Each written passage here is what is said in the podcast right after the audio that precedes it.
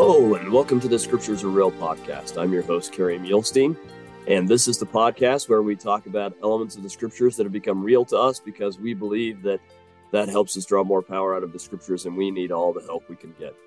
I'm happy to have with us today uh, a returning guest who you've uh, heard before. She has uh, some of our more listened to episodes. Uh, this is Samantha or Sam Millburn, who's a managing editor, I think the managing editor at uh, Covenant Communications. Is that right? Yep. Uh, she's the one who takes uh, stuff I write and makes it actually look good. So uh, I'm grateful for that and uh, for all of the insights she's had for so long. So welcome, Sam. Well, thank you. I'm happy to be here. I love being on this podcast. So, uh, well, we'll listen to this in January. We're recording this just before Christmas. So, tell us you've got uh, a family and and kids and Christmas time coming up. What else should we know about you? um well really that's about those are the important things um that i've i've got five kids and my husband we live in idaho. Um i love i love reading books i love editing books. Um it's it's just an amazing an amazing time an amazing life. Uh, that's great. Wonderful. Well we're we're just glad to have you back. You always have such great insights. So uh, today we're doing Luke and Matthew 2. The, this is the famous uh, uh, birth narratives, we often call them. Uh, and uh, it's funny because we just did them like a few weeks ago when we did Christmas. So uh, in, in this podcast, we did um, just kind of some stories about Christmas and in Jerusalem and so on that was a little bit less along really examining Luke and Matthew too, because we knew we were going to do that uh, this week. So, but before we get into uh, everything you're going to share with us, Sam, let's uh, let's just give a quick bullet point of the things that we're going to cover today. So, Sam is going to discuss with us uh, some of the key things we can take from the third Nephi account, and that will allow us to kind of appreciate in a different way the Luke account and uh, how these things can interact with our lives and uh, and the role of the Savior and who He is, and and His uh, fulfilling the Father's will, and those kinds of things are what we're going to look at today. That's where we're at this week, and I think there's some elements of uh, that story that have uh, become real to you. So why don't you lead us through that?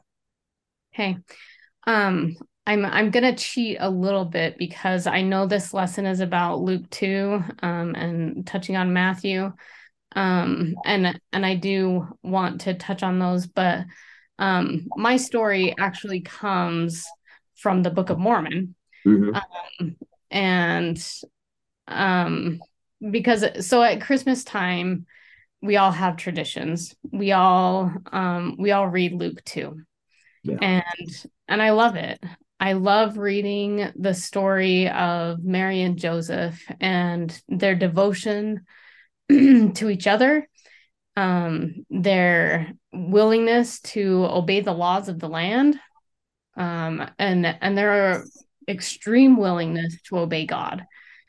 It's it's a testament to me. Um, again, I have children, and and so I think about Mary and and everything that she went through for this pregnancy um and and to be the mother of the son of god i i look at the verses where she gets on that donkey and she's riding to bethlehem. And um i didn't have I didn't have very easy pregnancies. I don't know how easy hers was but i cannot imagine um making that trip. Yeah it's hard enough in a car, you know, when you're pregnant. I can't I can't imagine having to walk and ride um an animal in that condition. And, and frankly, walking is probably easier pregnant. Donkeys bounce so much. It is such a, a bouncy ride. Like I I would think if you were trying to have your baby right now, then probably go ride a donkey kind of a thing. I know, right? Yeah. yeah. Which maybe that was Heavenly Father's plan. Like, I need this baby to come out. Let's get you on a donkey right now. Yeah, yeah, yeah. um, but um, I so that that event, his birth, um, is is such an incredible story to me. um, my story comes. I I wish I could remember, and I and I can't, and it's virtually nowhere online. But somewhere back in the 90s, maybe early 2000s, President Gordon B. Hinckley gave a Christmas devotional um, talk. And in it, he read a portion of Third Nephi chapter one. And um, and I was young, depending on what year it was. Um, I I think it might have been 1993, but I I can't confirm it anywhere. Hmm. Um, but s- somewhere in that range, he read from Third Nephi chapter one, and it was the first time I had ever paid attention to that chapter. Um, and and having a a prophet of God. Um, I don't know if he was a prophet at the time, but he has the he has the keys. Um, having a prophet of God read um, those verses was so incredibly powerful to me. So, in this chapter, the the Nephites are know that the time is coming that Samuel prophesied of, um, that the Savior would come. And there are some who are saying, you know, we've been seeing signs, we've been we've been seeing all this stuff, and the days passed, guys. Like I don't know what you're waiting for. Um, the the sign should have been given already. It hasn't. You guys are believing nothing and um, and the persecution becomes great so great that they choose a day that if the sign hasn't been given by that date they're going to put all the believers to death and um, that's pretty intense yeah yeah um and it's intense to to be a believer. Like do i do i really believe that they're going to put me to death? Yeah i mean that's the culture. They know it's going to happen. So, so is my testimony strong enough to believe that the Son of God is really going to come? That everything I have heard, the traditions of my fathers, as the scriptures say, are true, and that this Savior is going to come to earth, and and that I'll know it because I can see the signs that have been prophesied of. Um. So Nephi um, the prophet at the time becomes very um he knows he knows it's dire mm-hmm. and so he goes to the lord in prayer and i can't um, imagine how heartfelt that prayer must be when you you he probably feels responsible for everyone that is possibly about to die i, I cannot imagine a more heartfelt and and uh, desperation driven prayer that's a really good point, Kerry, because he is, he's teaching that this is going to happen and he's begging people to believe him. And now people are going to die. Yeah. yeah, you're right. He, yeah, he's desperate right now. Yeah. Um, and if I can, I would just like to read um, a few of these verses from Third Nephi, chapter one, verses eleven through. Uh, we'll go through fourteen. So this is Nephi. And it came to pass that he went out and bowed himself down upon the earth and cried mightily to his God in behalf of his people, yea, those who were about to be destroyed because of their faith in the tradition of their fathers. And it came to pass that he cried mightily unto the Lord all that day. And behold, the voice of the Lord came unto him, saying, and this is this is the part that just gets me every time. So this yeah. is Jesus.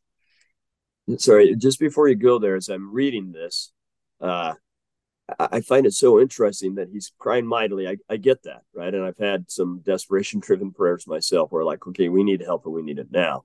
Hmm. Uh, but where it says he he's prayed all day, and you'd think, well, all that day, you'd think, well, if Christ has come the next day, he could have said that like in the first hour of prayer right why why is this all day and and i don't know what the answer to that is but i know that that's often the case that that god is going to allow us to plead all day or for however long before that answer comes so I, I i i hope that doesn't take away from what you're about to say but i hope it instead sets the scene that this is a, a, a desperate prayer for so long before this answer comes.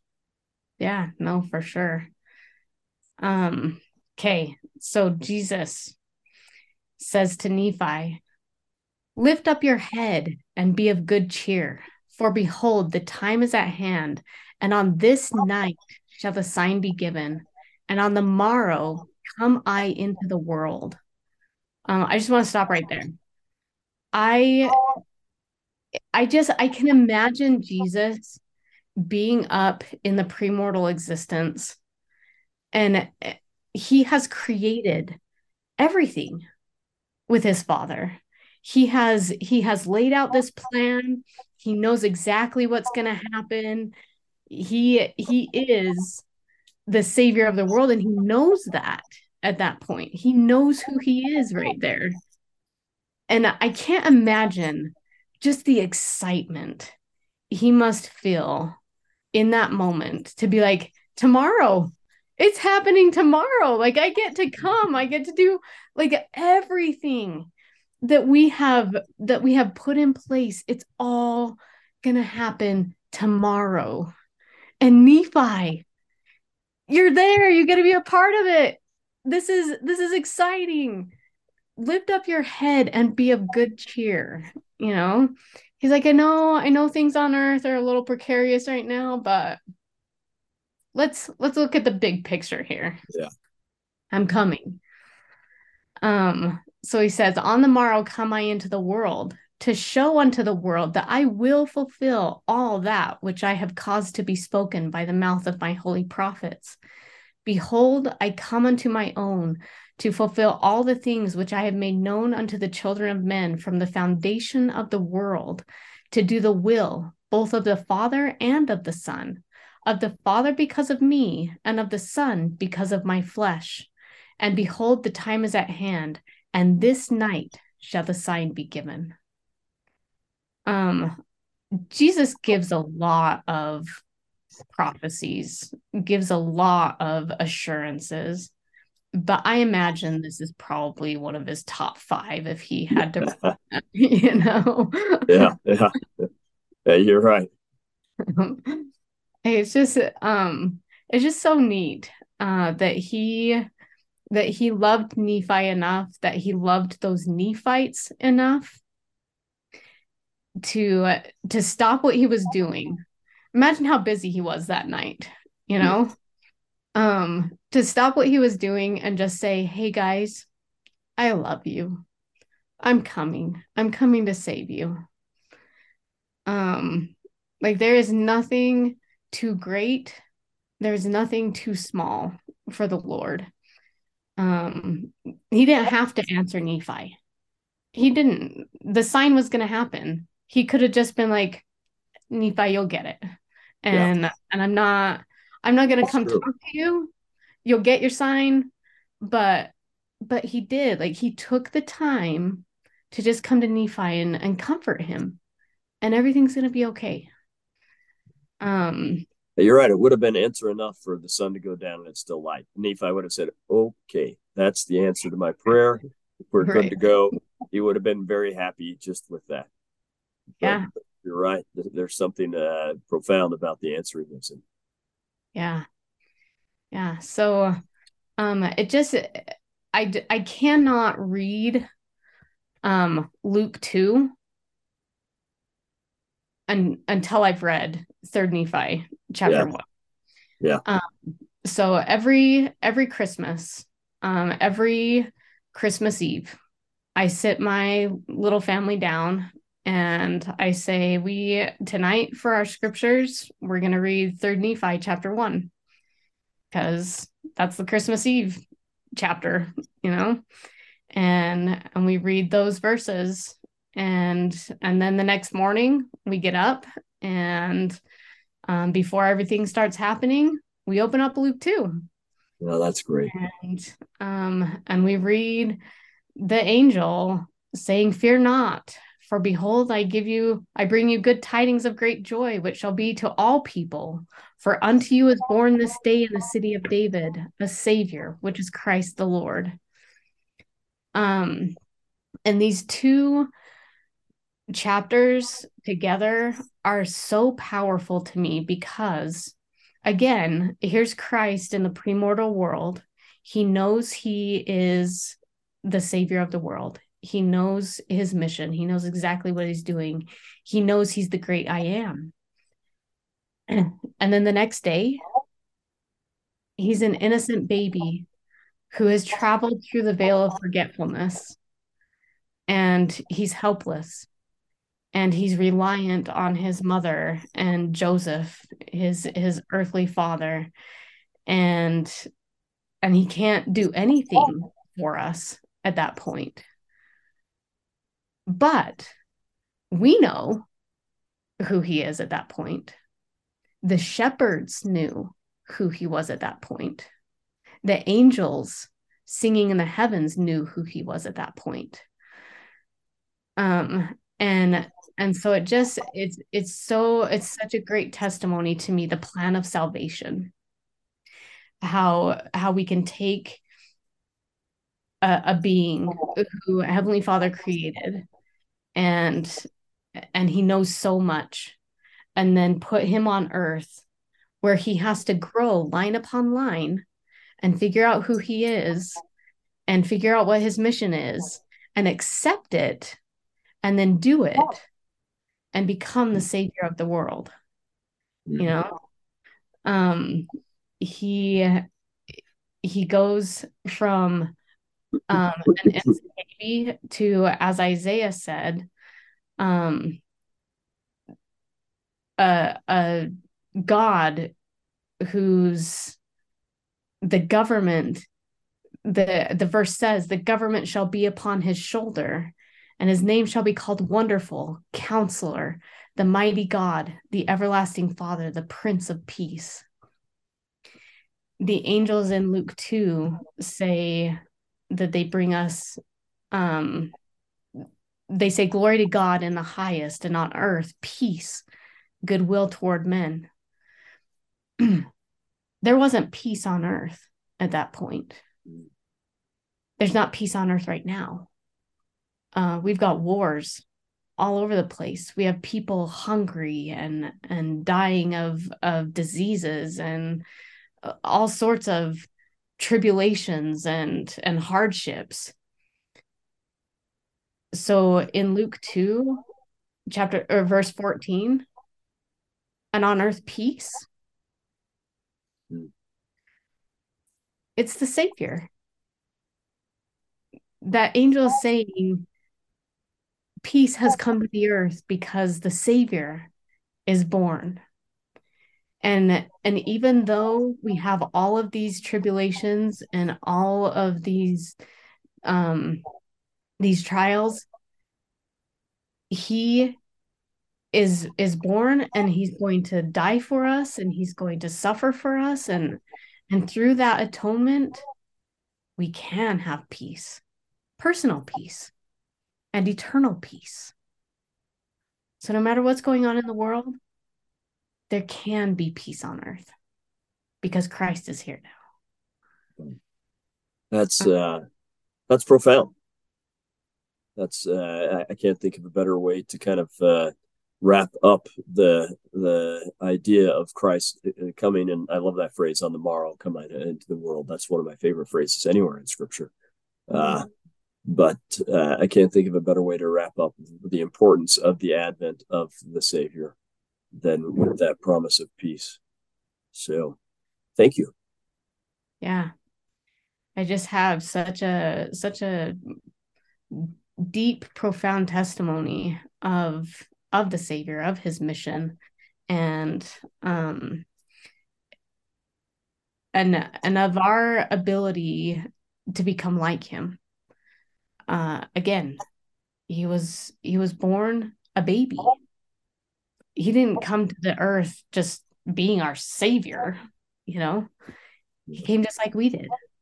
And just like he learned line upon line, we can learn line upon line. He drew closer to God, we can draw closer to God. Um through him. And and so these these verses are um I think just like um the the chapters of him teaching the Nephites um, in Third Nephi um, when he comes to the Americas are the most important ones in the Book of Mormon. Um, I think Luke two is right up there with the New Testament because it is the beginning of of the finisher of our faith. Mm. Um, where where all things become possible because he came to earth. That's beautiful. And and they are possible. And that's it's part of what he says. I love the, the beauty of his message. Right. If he's going to take the time to answer rather than to answer Nephi rather than just let him see the sign, then he probably has something important in there. And besides the on on the morrow I come into the world, there's this idea uh, I come into my own. So that's interesting because here he's emphasizing coming to the covenant people, but interestingly, the angels say he's coming to all men, right? So we've got it. It, it is for both.